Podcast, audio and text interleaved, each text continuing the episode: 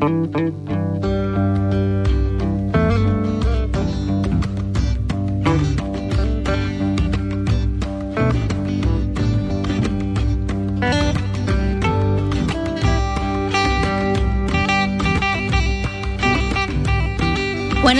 Jeronimo Durul Son of Jogja. Assalamualaikum warahmatullahi wabarakatuh Cewek Jogja. Apa kabar? Selamat sore semuanya Kita ketemu lagi di sesi Soma sana sini soal agama di mana kita bakal ngobrolin banyak hal. Kaca Jogja karena di sini tepatnya buat uh, bercerita tentang uh, cerita kehidupan. Uh, karena Quran itu banyak sekali uh, kamus kehidupannya.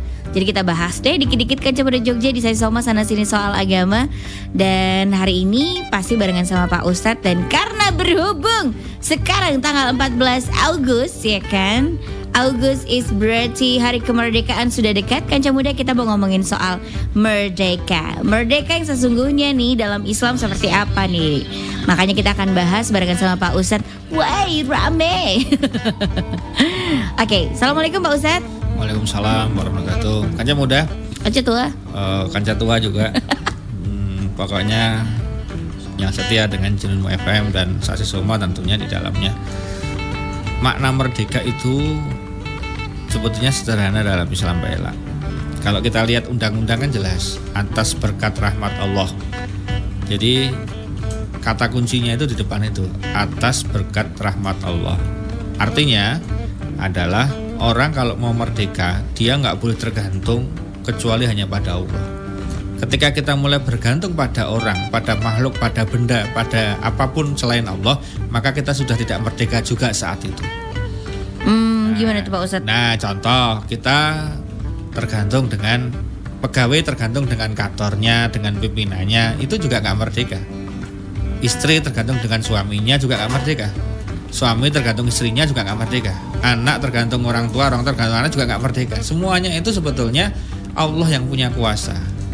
Maka kalau kita mau bebas betul dalam kehidupan ini kita nggak boleh tergantung ke, kecuali hanya pada Allah seandainya ada manusia yang kemudian connect dengan kita dan mempermudah kehidupan kita itu semata-mata karena Allah yang menggerakkan sehingga ketika anda ditinggal sama orang sama temen, sama pekerjaan, sama perusahaan, sama juragan, sama anak buah, sama siapa saja meninggalkan diri Anda, Anda sendirian, tidak ada masalah, Pak. Masih ada Allah. Gitu. Nah, itu baru merdeka. Nah, yang membuat kita nggak pernah merdeka itu sebetulnya apa? Kita nggak pernah mau connect sama Allah, sehingga kalau ada apa-apa kita tuh merasa takut. Mohon maaf, berapa banyak karyawan takut dengan juragan? Sampai ketakutannya terwujud dalam bentuk sholat. Apa itu artinya? Ketika telat kerja, dia takut luar biasa. Ketika dia sholat takut apa? Telat sholat biasa saja, ya kan? Ketika juraganya marah, kenapa kamu terlambat? Takutnya luar biasa, minta maaf sampai mampun juragan, ampun juragan. Ketika kita telat sholat, Allah memperingatkan, santai aja. Hmm. Nah, gitu kan? Dari, Tapi boleh dong Pak, hmm? telat telat ini kan ngomong konteksnya, oh, konteksnya. ya. Kalau kamu mau telat nggak apa-apa ada awan situ nanti ganti si Aras. Oke, okay. boleh. Jadi gini, nah, nah dalam kacamata ini kita harus belajar menjadi orang yang independen.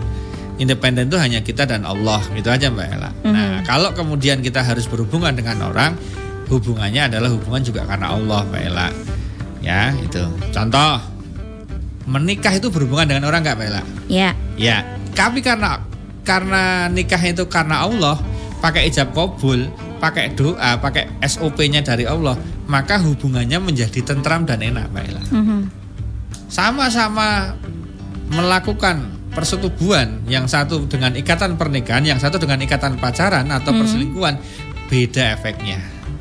Lebih merdeka yang menikah karena berhubungan dengan Allah maka manusia yang berhubungan dengan Allah dan kita berhubungannya pun dengan caranya Allah, maka kita menjadi merdeka, Mbak Ella.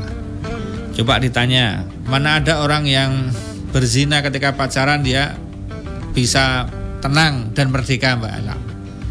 Tidak ada. Mana ada orang yang selingkuh itu berzina dengan selingkuhannya merdeka? Enggak ada. Dia nggak hmm. pernah merdeka. Walaupun dikasih mobil, walaupun dikasih rumah, walaupun dikasih uang yang banyak, dia nggak pernah merdeka, betul nggak? Selalu ada deg-degan. Terus, ketika anda kerja, cara masuk kerjanya juga dengan benar, tidak pakai nyogok. Bekerjanya juga dengan benar, nggak korupsi di dalamnya. Kemudian dapat gaji di zakati, disedekahi, diinfakan sebagian. Tenang, tau? Merdeka itu Mbak Ella. Mhm. Tapi ketika dia kerja, dia cari-cari celah gimana ngambil uang perusahaan, dia dapat banyak, akhirnya gajinya dengan korupsinya lebih gede korupsinya yang dia terima per bulannya gajinya cuma 5 juta korupsinya bisa 10 juta 15 juta sehingga dia terimanya 20 sampai 25 juta per bulan yang resmi 5 juta yang enggak resmi sekian juta lebih banyak dari karyawan lain Mbak tapi apakah dia merdeka? Boten Mbak Ella itu enggak Karena pasti ada oh iya enggak enggak merdeka pasti ada sesuatu yang dia nggak merdeka. Nah, ketika saya ngisi ceramah di rutan rumah tahanan, saya iseng-iseng bertanya kepada mereka survei kecil-kecilan, Mbak Ella. Para jamaah sekalian, kalau saya mau survei, menurut Anda apa yang paling membahagiakan dalam hidup ini? Mohon dijawab. Ternyata mereka jawabannya sama rata-rata. kebebasan. Ya, ternyata mereka itu pengen bebas. Yang namanya napi itu narapidana Mbak Ella yang ditahan di rumah tahanan maupun di lapas itu. Mhm. Anda mau jenguk setiap hari, Anda mau kasih dia makan minum yang enak tiap hari, dia nggak senang Mbak Ella. Ya, Anda pun senang, senangnya tingkatnya 0,09 persen Mbak Ella. Kenapa Pak Ustadz? Nah, ya beda. Karena di dalam sangkar dengan di luar sangkar aja udah beda Mbak Ella. Mhm. Di dalam penjara sama di luar penjara beda.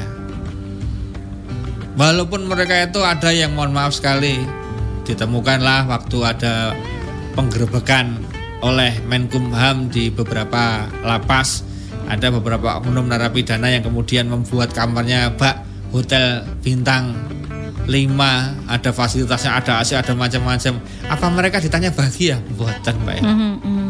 dia sebetulnya sedang menipu dirinya untuk tetap bahagia tapi dia susah mendapat kebahagiaan malah orang-orang yang kadang-kadang cuma rumah sederhana reot emperan dia santai Tapi- karena merdeka. Iya, iya. Nah. Jadi sebenarnya merdeka itu tidak soal tidak- uang ya Pak Ustadz? tidak soal uang sekali lagi. Ya paling mohon maaf kalau kita bicara ke teman-teman yang sedang kampanye anti utang itu kan. Itu memang betul. Orang nggak punya duit tapi nggak punya utang itu merdeka. Dibanding orang punya duit tapi punya banyak utang sebetulnya. Hmm.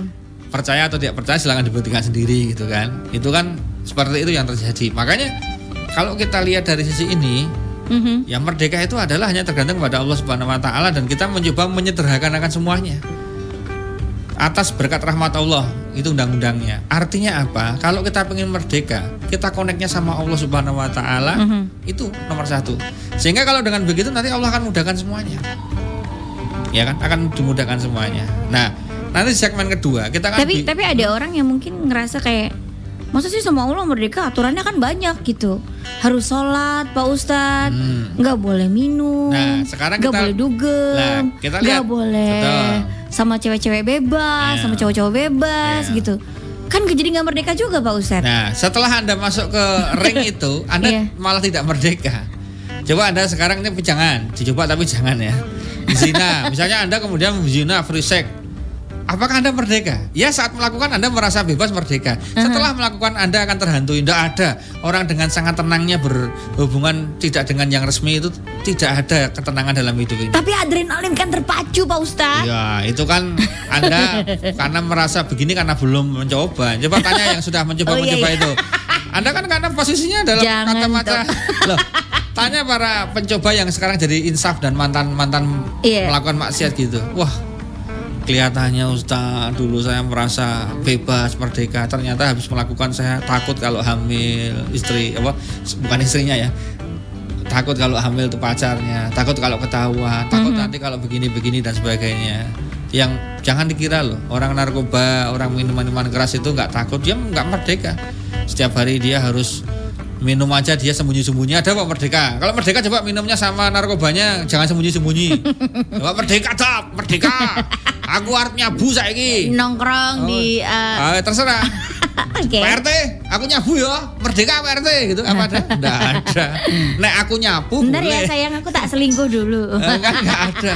Pokoknya kita merdeka ya. Ya enggak ada. selingkuh kok izin Kan enggak ada. emangnya nggak selingkuh Iya. Berarti kan dia udah nggak merdeka kan? Dari Iya sisi depan aja udah nggak merdeka. belum nanti di belakangnya. Ayo, jadi mohon kancah tua yang selingkuh selingkuh, kalau ada, kalau ada ya, misalnya ini saatnya untuk memerdekakan diri anda. Caranya gimana? Ya diputus selingkuhannya, selesai, is over. Itu memang berat karena biasanya perempuan yang diselingkuh itu mau tidak mau ditinggalkan begitu saja. Enak aja kamu udah tak kasih macam-macam sekarang mau pergi aja. Biasanya dia tidak mau, akhirnya dia menyerang pertahanan aslinya, Aha. bilang ke istri aslinya ini ini bukti-buktinya nih loh, Aha. ini loh mbak gitu kan. Harapannya bubar. Kalau aku bubar kamu juga bubar. Tiji tipe, mati sisi mati kabeh itu kan dia. Nah ini kan, nah ini sudah jadi perang kan, nggak damai lagi, nggak merdeka lagi gitu. Nah, jadi sebetulnya Allah membuat aturan itu agar manusia itu terbebas. Coba cek apa saja, boleh di boleh dicek. Apa sekarang? Yang membuat menurut anda Mbak Ella yang kira-kira itu memberatkan sekali. Coba sebut aja. Yang menurut anda memberatkan. Nggak apa-apa ini kacamata orang biasa. Apa itu yang memberatkan? ibadah yang memberatkan apa coba? Yang membuat orang nggak bebas apa? Coba aja kita akan kuliti dari sini. Anda bilang sholat misalnya. Sholat enggak? ya sholat misalnya membuat orang nggak merdeka. Misal ya. Enggak juga. Nah, kan misalnya Santai. Orang kan merasa aku setiap hari harus lima kali menghadap Allah. Mhm. Kok kelihatannya aku nggak merdeka ya? Oh keliru.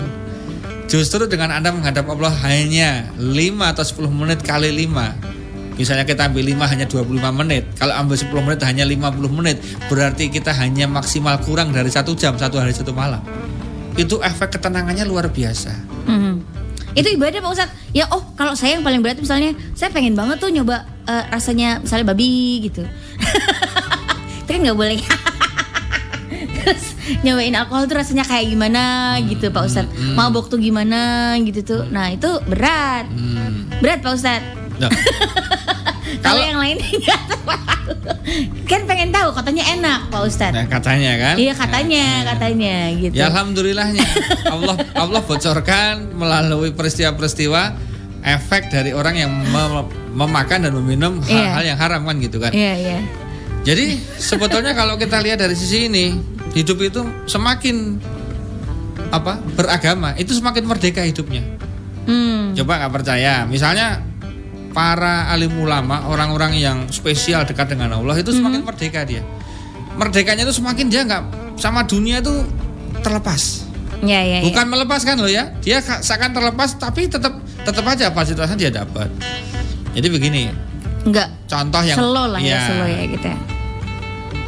Mohon maaf ya, jarang sih kita temukan kiai-kiai punya uang yang banyak. Tapi kita temukan kiai-kiai itu nggak pernah kekurangan banyak. Hmm. Betul nggak? Pak Kiai nggak punya uang banyak karena punya uang kasih santrinya, kasih pondok pesantrennya, untuk masjidnya itu kan gitu. Tapi dia setiap pengen apa bisa aja Mbak Ella. Karena memang beda ranahnya. Tapi Anda temukan beberapa oknum pengusaha uangnya banyak di mana-mana, punya apa-apa, tapi nggak pernah tenang. Nyatanya dia cari terus. Ini habis habis kita ekspansi ini bidang ini, bidang apa lagi Mas Awan? Oh ya, terus nanti itu berapa keuntungannya? Jadi dia tuh ngitung sampai di rumah sakit dia sampai sudah masuk di ICU aja, begitu agak sehat aja. Itu yang kemarin untung nggak kita? Masya Allah. Gimana sahamnya itu udah dicabut belum? Nah, ini- Atau udah dimasukin lagi?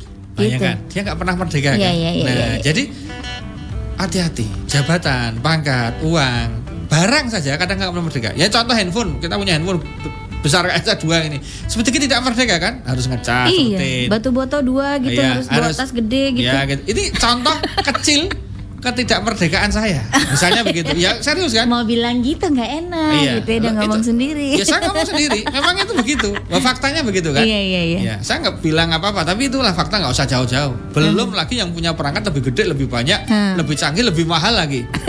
Kayak cuman bapak lo yang bawa gede gitu. Itu. Yang lain nggak ada yang bawa lebih besar kok. PC Ada. gitu nggak. Kamu, kamu belum tahu aja, Nggak bawa CPU atau monitor. Nggak ada kok. gitu kan? Belum yang lain lagi kan? Iya. Ya contoh mobil. Nih tadi sebelum ke sini saya membaca ada postingan menarik. Aha. Ada salah satu merek mobil. Mereknya sudah sangat terkenal dari Eropa, depannya hurufnya M, nggak usah kita teruskan. Nah, dia beli itu yang seri bagus, seri mahal gitu kan. Ini orang Jogja. Dia beli, dia posting di Mojok gitu kan. Menarik. Ternyata dia sendiri beli barang yang membuat dirinya nggak merdeka. Gimana tuh Ya Pak karena Ustadz? posisinya harganya mahal, perawatannya mahal. Oh, banyak. Jadi dia tuh malah ketakutan sendiri. Hmm. Yang lebih parah lagi ternyata tingkat kenyamanannya berbanding jauh dengan mobil yang lebih murah daripada itu bahkan murahnya kurang dari separuh oh, separuh kurang lagi. Hmm. Oh, iya, iya. Itu lebih lebih murah. Ketabrak mungkin dia nggak deg-degan ya Pak Iya, Ustadz? iya. Jadi beda. Loh, makanya kan Tabrakin aja, asuransi aman. makanya sebetulnya punya istri yang nggak begitu cantik mau merdeka loh mas kadang-kadang malahan mas Awan Oh, daripada gitu. terlalu cantik kan malah nggak merdeka sana. Digodain ya Pak Ustadz. sana "Oh, oh, hati-hati yang pulang cepat Hmm. karena apa ya nggak merdeka makanya anda anda yang punya suami biasa wajahnya isinya biasa itu sebenarnya anda lebih merdeka Hmm, tapi jangan senyum-senyum sendiri anda Tapi tapi banyak gak Pak Ustadz kasus-kasus di luar sana itu suaminya ya mukanya nggak cakep juga tapi Iya. pinter banget tuh ke mana-mana juga. Itu Oh. sebenarnya kesempatan dan kepandaian seorang pria untuk eh, merayu perempuan aja kok Pak Ustadz. mau gitu Nggak wajah ya? oh, dia pengalaman kata mas Awan ya. Nggak juga. Iya, iya. Nah, jadi kita tadi komentar masalah cantik dan cakep itu Uh-huh. untuk melegakan anda yang merasa selama ini nggak pernah merdeka punya suami atau istri yang nggak begitu. Oh iya iya. oh, saya kok ya gitu. Kadang-kadang kan ada kan kita nggak merdeka itu gara-gara kita sering mendengarkan omongan orang bukan mendengarkan apa yang Allah Rasulnya katakan. Betul betul. Misalnya, oh, bujumu kok anu toh Mas Awan ireng ya wong ya. Hmm. Ya, ya, ba- batin Mas Awan kan ya senengku tuh. Sing duwe aku sing milih aku. Kowe kok kok protes ta dalam hati Iya, kita kan iya, begitu. Tapi namanya orang, Mbak. Itu kalau nggak usil ya kadang-kadang nggak nggak terima. iya. Makanya, Mas, Mbak, Mas kanca muda semua. Salah satu amalan yang ini amalan termasuk amalan Mbak Ella. Apa, Mbak Ella? Ya itu adalah menahan untuk tidak komentar yang nggak perlu itu juga Betul termasuk amal soleh. Karena banyak orang itu apa-apa dikomentari. Mau kurus, mau gemuk, Ya. mau apa? Kadang kita nggak merdeka dari komentar orang lain tuh Ya, Pak Ustadz nah, itu yang susah Cara kadang-kadang. merdeka dari situ adalah kemudian apa? Makanya kita perlu kadang-kadang menjadi orang itu yang kemudian memang cuek is the best itu memang betul pada waktunya. Mhm. Contoh ya kayak gini nih, di saat zaman sekarang ini cuek is the best itu memang paling keren untuk mengantisipasi orang-orang yang suka tadi itu komentar gitu kan. Ya terserah ini punya punya saya, yang rasakan saya nggak usah dipikir karena memang betul hampir semua orang sekarang ini persoalannya muncul muncul gara-gara omongan orang. Dia terjerat utang juga gara-gara omongan orang. Kamu kok Pak, dari dulu penyiar ya motor nggak ganti-ganti. Mbok ya ganti yang sekarang bagus-bagus itu loh. Yang 250 cc ada 350 cc gitu. Akhirnya dia utang. Kemudian pihak kurang jaga gajinya 2 juta, utangnya per bulan tiga setengah juta. Keren kan? Keren. Keren. Akhirnya kan dia nggak merdeka sendiri kan? Nampaknya dia pakai motor bagus, kelihatannya oke, tapi dia nggak merdeka. Iya, iya, iya. Sementara siapa suruh ganti itu, betul nggak? Betul. Makanya saat ini yang relevan di zaman sekarang ini kita betul-betul menjadi orang yang harus tega dan tidak populer, tidak menjaga gengsi, orang urusan sama gengsi. Betul, betul. Itu paling aman. Kenapa? Karena zaman sekarang itu kalau dituruti nggak ada habisnya. Contoh yang paling sudah sangat ringan itu harga sepeda yang sudah tidak masuk akal.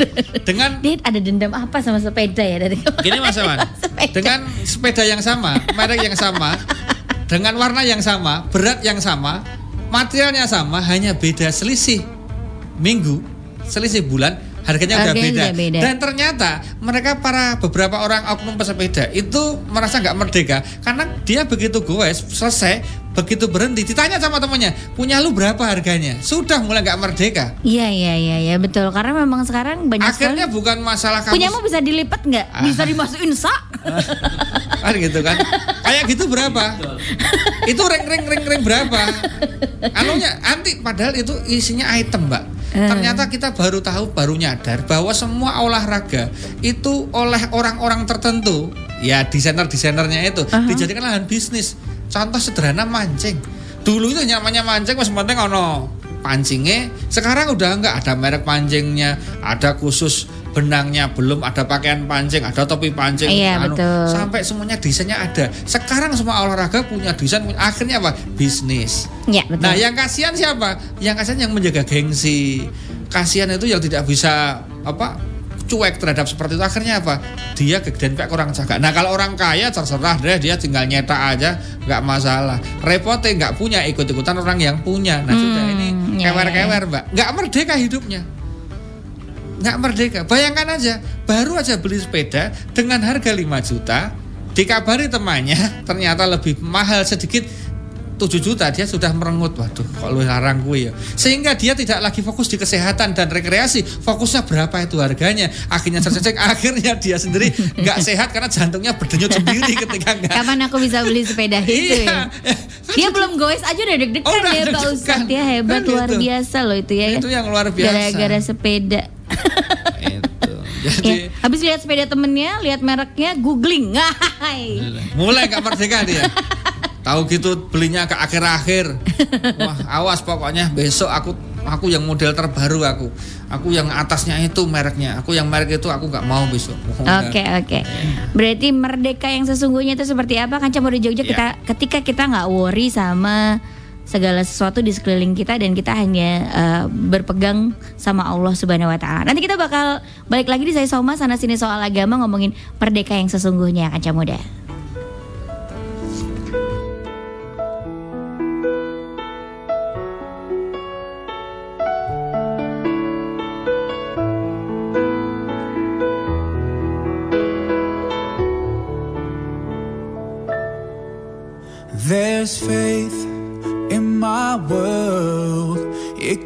Back to your teachings and all your words.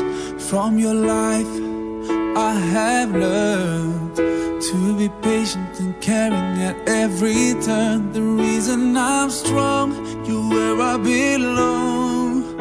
In a world spinning out of control, the reason for my pride, you are my guide. And I will always follow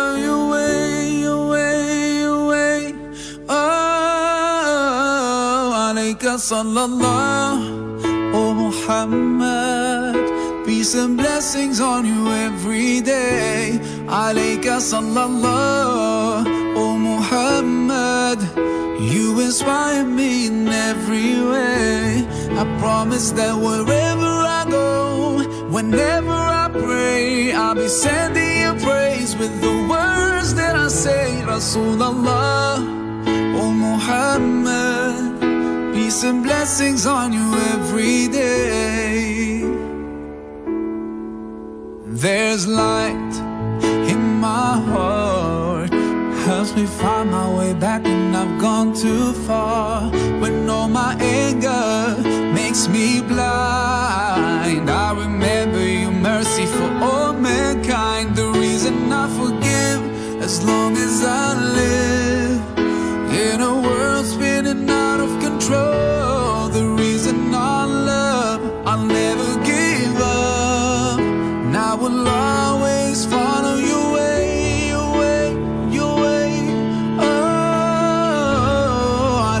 alayka sallallahu, oh Muhammad. Peace and blessings on you every day. Alayka sallallahu, oh Muhammad. You inspire me in every way. I promise that wherever I go, whenever I pray, I'll be sending your praise with the words that I say. Rasulullah,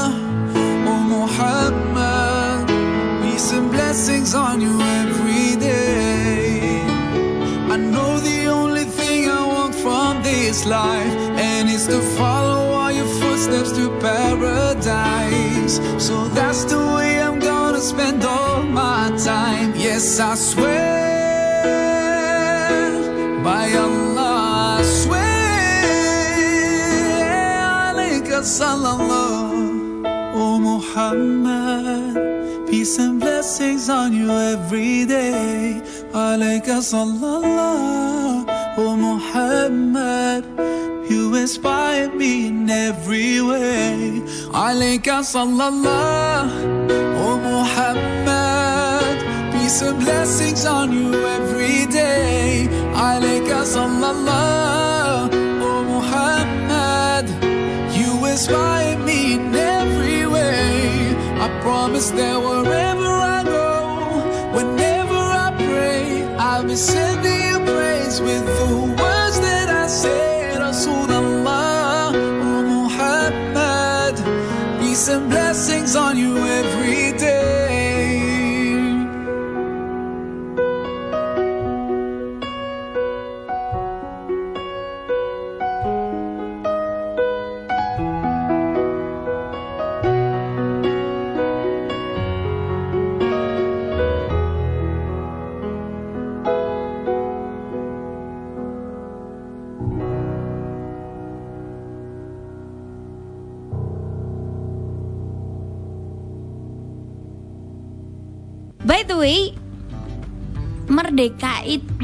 gimana sih?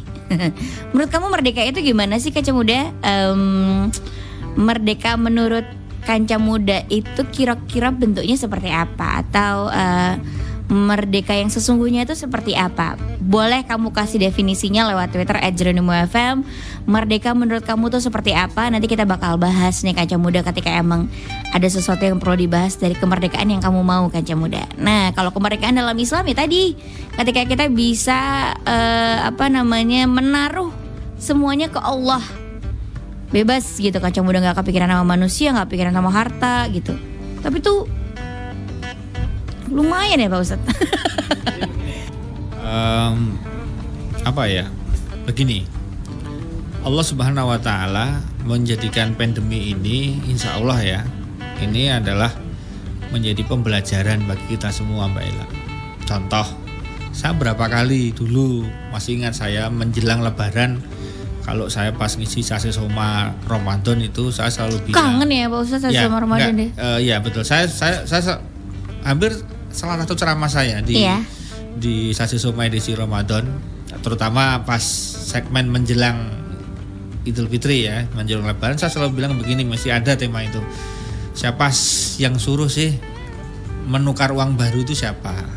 Siapa suruh sih pakai baju baru itu siapa? Siapa suruh sih di rumah harus ada makanan banyak enak-enak itu siapa yang nyuruh? Itu apa ada hadisnya? Siapa yang memaksa kan? Kan diri kita sendiri kan? Akhirnya kan kita stres sendiri kalau lebaran nggak punya duit banyak, Mhm. nggak punya uang baru banyak, nggak pakai baju baru, nggak nggak main sana sini, nggak piknik sana sini, nggak hura-hura, betul nggak Ella? Itu kan kita sendiri yang buat diri kita nggak merdeka gara-gara itu. Mhm.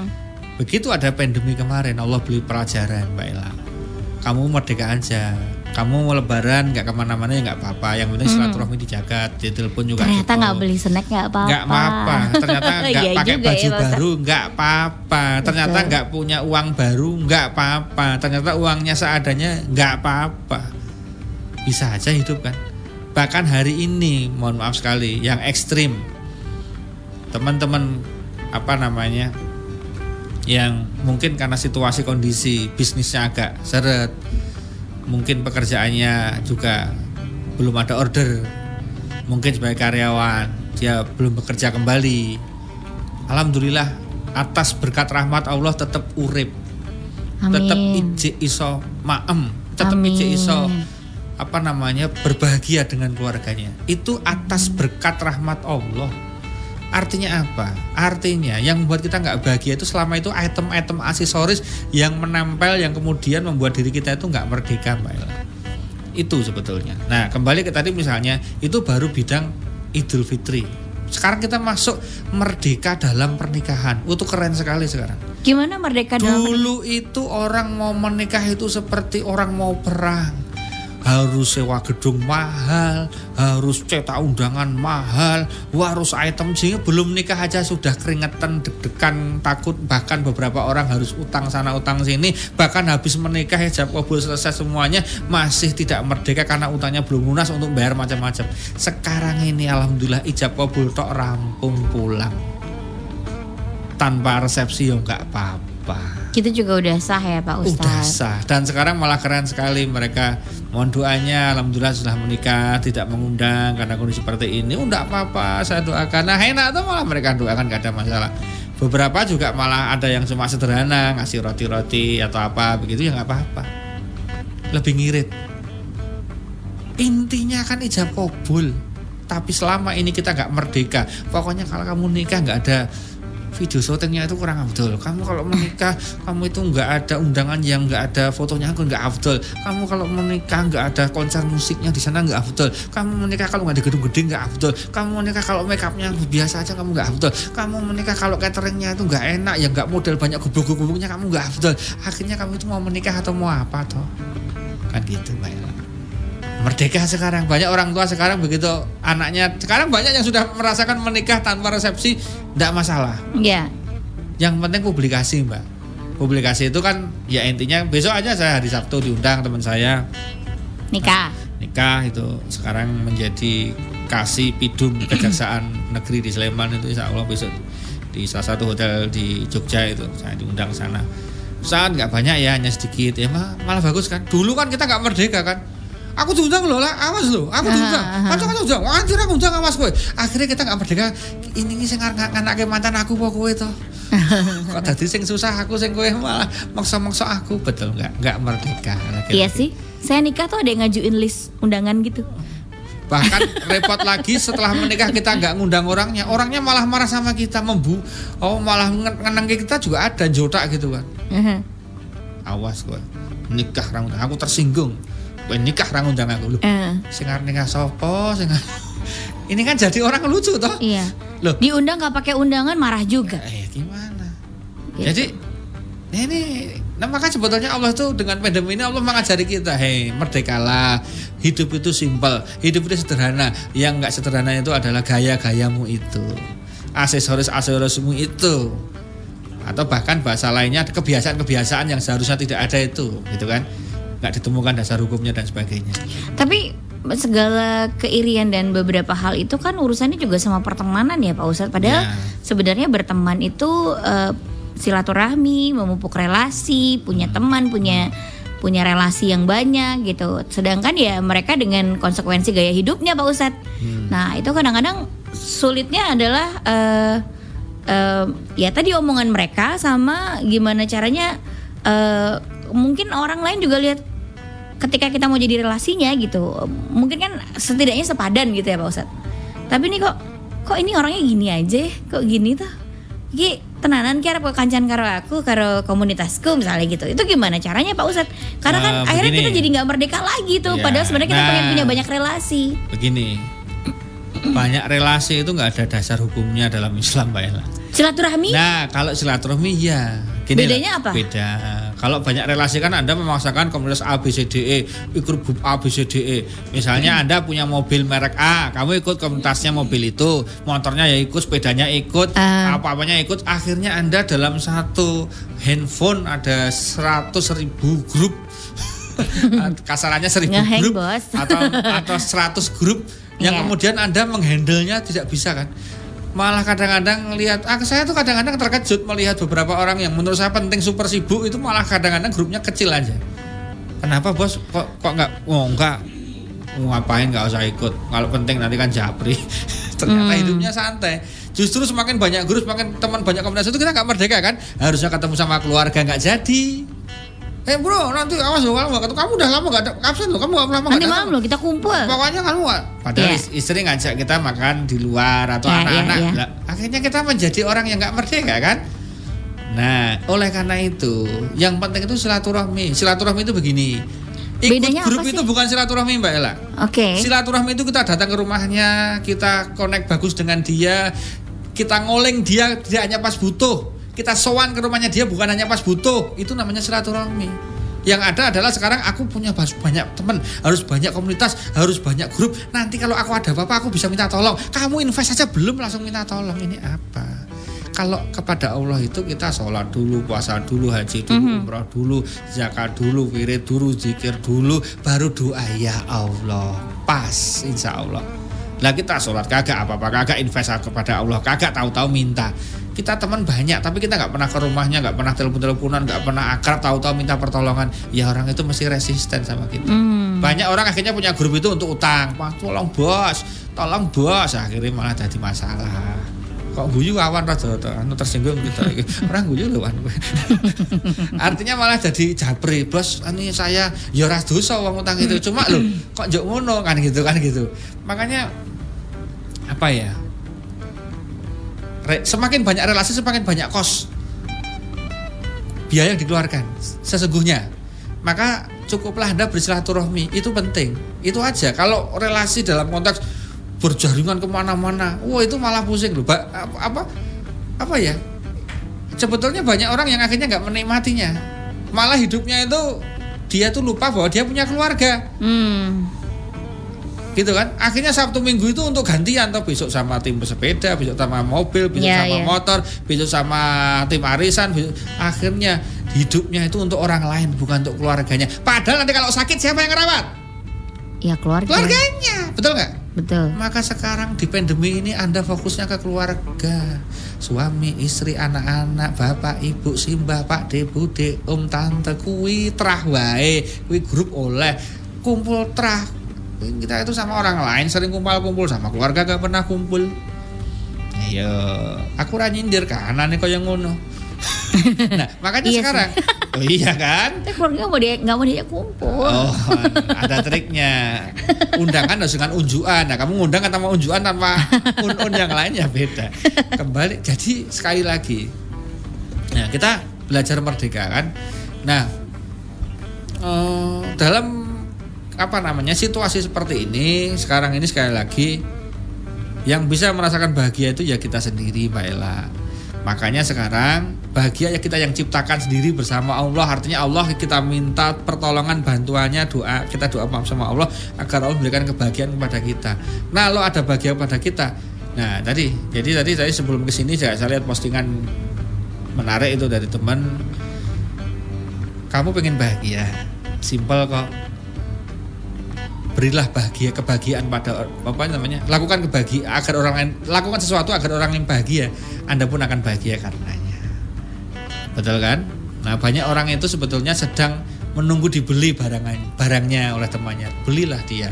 Dia bahagia kita pun akan bahagia. Jadi oleh karena itu eh, di situasi seperti ini marilah kita kemudian untuk melepaskan semua atribut-atribut yang aneh-aneh dalam diri kita. Ini mumpung pandemi ini sekarang dimaklumi semua kan? Nggak ngadakan resepsi dimaklumi.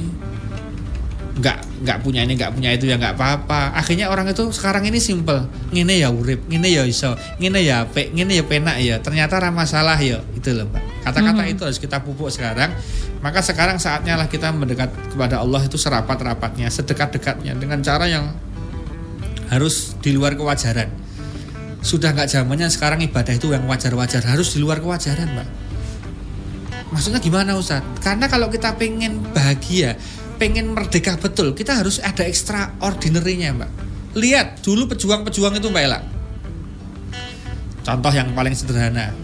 Kenapa bisa merdeka tanggal 17? Ya pertama jelas atas berkat rahmat Allah. Allah. Nah, secara manusiawi, waktu itu pemuda-pemuda kan menculik Bung Karno. Bung Hatta kan diculik itu kan. Merdeka ra? Iki kondisinya kok ngene iki? Kan ekstra harus berani. Brian Pak Karno diculik oleh para pemuda untuk merdeka ra? Merdeka ra? Itu kan ekstra toh. Mhm. tidak wajar mbak. Di luar kewajaran. Alhamdulillah akhirnya merdeka. Betul nggak dari situ ketahuan ya dia tidak wajar. Saya memberi contoh sepak bola. Cristiano Ronaldo usianya saat ini 35 tahun. Dicek kesehatannya itu seperti usia 22 tahun. Wow. jadi saat ini teman-teman seangkatannya Cristiano Ronaldo itu sudah jadi pelatih, sudah pensiun, sudah enggak Dia masih main. dia masih main dan energinya sama dengan pemain usia 22 tahun. Ternyata dia nggak orang biasa, dia orang di luar kewajaran. Setelah dicek ternyata rumahnya mirip dengan kantor. Rumahnya Cristiano Ronaldo itu kayak kantor Mbak Ella. Di dalamnya ada staf gizi, ada dokter saraf, ada peng, apa ada trainer untuk gymnya. Jadi ternyata ada banyak staf yang menopang hidupnya Mhm. yang menopang kamu nggak boleh makan ini ada ahli gizinya ada dokter ada konsultan psikologinya sehingga dia betul-betul keriput Menjaga. memang keriputnya nggak bisa ditipu iya, iya, tapi dari sispek dan semuanya itu sama energinya nggak kalah sama yang 22 tahun sama makanya dia masih menjadi pemain dan pencetak gol terbagus bahkan membuat Juventus menang. Aku ya mati lah. Gitu. Jadi teman-teman orang-orang yang top itu adalah orang-orang di luar kewajaran maka sudah waktunya kita Apalagi sedekahnya luar Iya, biasa itu. kita harus di luar kewajaran. Yang lain pada nggak sembahyang tahajud, anda tahajud di luar kewajaran orang. Yang lain nggak doa dan duha, duhanya yang lain dua rokat ada 12 Yang lain tahajud dua rokat ada 11 rokat sama witirnya. Yang lain Senin Kamis anda sudah puasa Dawud. Yang lain nggak pernah ngaji, anda ngaji habis subuh, anda ngaji habis maghrib. Yang lain ngajinya biasa anda katam tiap berapa bulan sekali. Itu loh. Hmm. Nah kalau kita sekarang udah zaman gini masih biasa-biasa aja, ya mohon maaf, rawan baper. orang punya ini nesu, orang punya itu tersinggung, orang biasa dapat orang kaya marah. Jadi yang bahagia siapa, yang marah siapa? yang deg-degan siapa? Ya, siapa? Yang pengen siapa? Yang pengen siapa? itu kan baper. Punya duit gak ada. Nah, makanya agar nggak baper itu kita harus ekstrim amal solehnya. Sekarang mohon maaf sekali, amal biasa sudah nggak ngefek banget sekarang. Harus pakai ekstrim agar ngefek sekarang. Karena penyakitnya itu berat. Penyakit masuk dari luar itu virus-virusnya virus iri, dengki, serai. Belum lagi kondisi ekonomi ya, Mbak Ustaz itu Ya, kalau banyak bicara sekali. itu tambah bicara. tambah nggak karu-karuan. Nah, Nih yang gimana terbaru, caranya merdeka yang ya paling dekat grace, Allah. Yang paling grace Mbak Ella. Kalau tetangganya Mbak Irma kemarin kan sudah saya bilang meni- eh, bunuh diri Mbak Ella. Ada yang bunuh diri kemarin di tetangganya Mbak Irma itu di apa?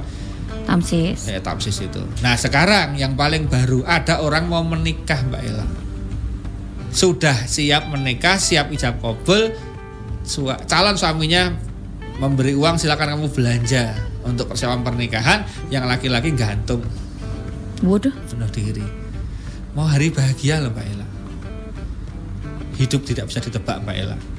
Kelihatannya guyang-guyu, senyum-senyum di Facebook. Ternyata ada sesuatu yang nggak Instagram. merdeka dari orang itu ya. Nggak merdeka ternyata Oke. kelihatannya hanya orangnya santai kadang-kadang merasa kamu merasa orangnya kok cuma gitu-gitu aja ternyata siapa tuh dia menemukan kemerdekaan yang sejati maka wong urepe wong sinawang sing ketok sugih bul kere sing ketok kere bul kere tenan Pak Ustadz, ini karena tinggal eh, berapa menit, Hmm. sedikit kesimpulan dari merdeka itu yang sesungguhnya seperti apa? Ya saya hanya mengulangi kembali dalam Undang-Undang Dasar 1945 sudah sebutkan atas Wow. berkat rahmat Allah Patriotic. berarti kalau kita mau merdeka agar merdeka kayak bangsa kita waktu merdeka itu ya kita harus ikut atas berkat rahmat Allah maka kita mendekati Allah agar rahmat berkatnya itu tidak hanya untuk negara tapi juga untuk kita keluarga kita anak-anak kita istri-istri kita semuanya. Jadi insya Allah dengan begitu kita menjadi orang yang real merdeka. Dan sekali lagi orang merdeka itu pada aslinya adalah orang yang hanya tergantung kepada Allah Subhanahu wa taala tidak tergantung kepada selain Allah Subhanahu wa taala. La haula wala quwata Illa billah. billahil aliyyil azim. Oke, eh, itu tadi Kanca Muda saya dapat satu ayat soal merdeka dan kebahagiaan dan carilah pada apa yang telah dianugerahkan Allah kepadamu kebahagiaan negeri akhirat seperti kata Pak Ustadz tadi ya. Jadi makanya dekat sama Allah dan janganlah kamu melupakan bahagiamu dari kenikmatan duniawi dan berbuat baiklah kepada orang lain sebagaimana Allah telah berbuat baik kepadamu dan janganlah kamu berbuat kerusakan di muka bumi. Sesungguhnya Allah tidak menyukai orang-orang yang berbuat kerusakan. Ini diambil dari Quran eh, surat Al-Qasas ayat 77 gitu. Kita merdeka cari eh, kebahagiaan akhirat ya Pak Ustadz. Oke, terima kasih Pak Ustadz. Yuk.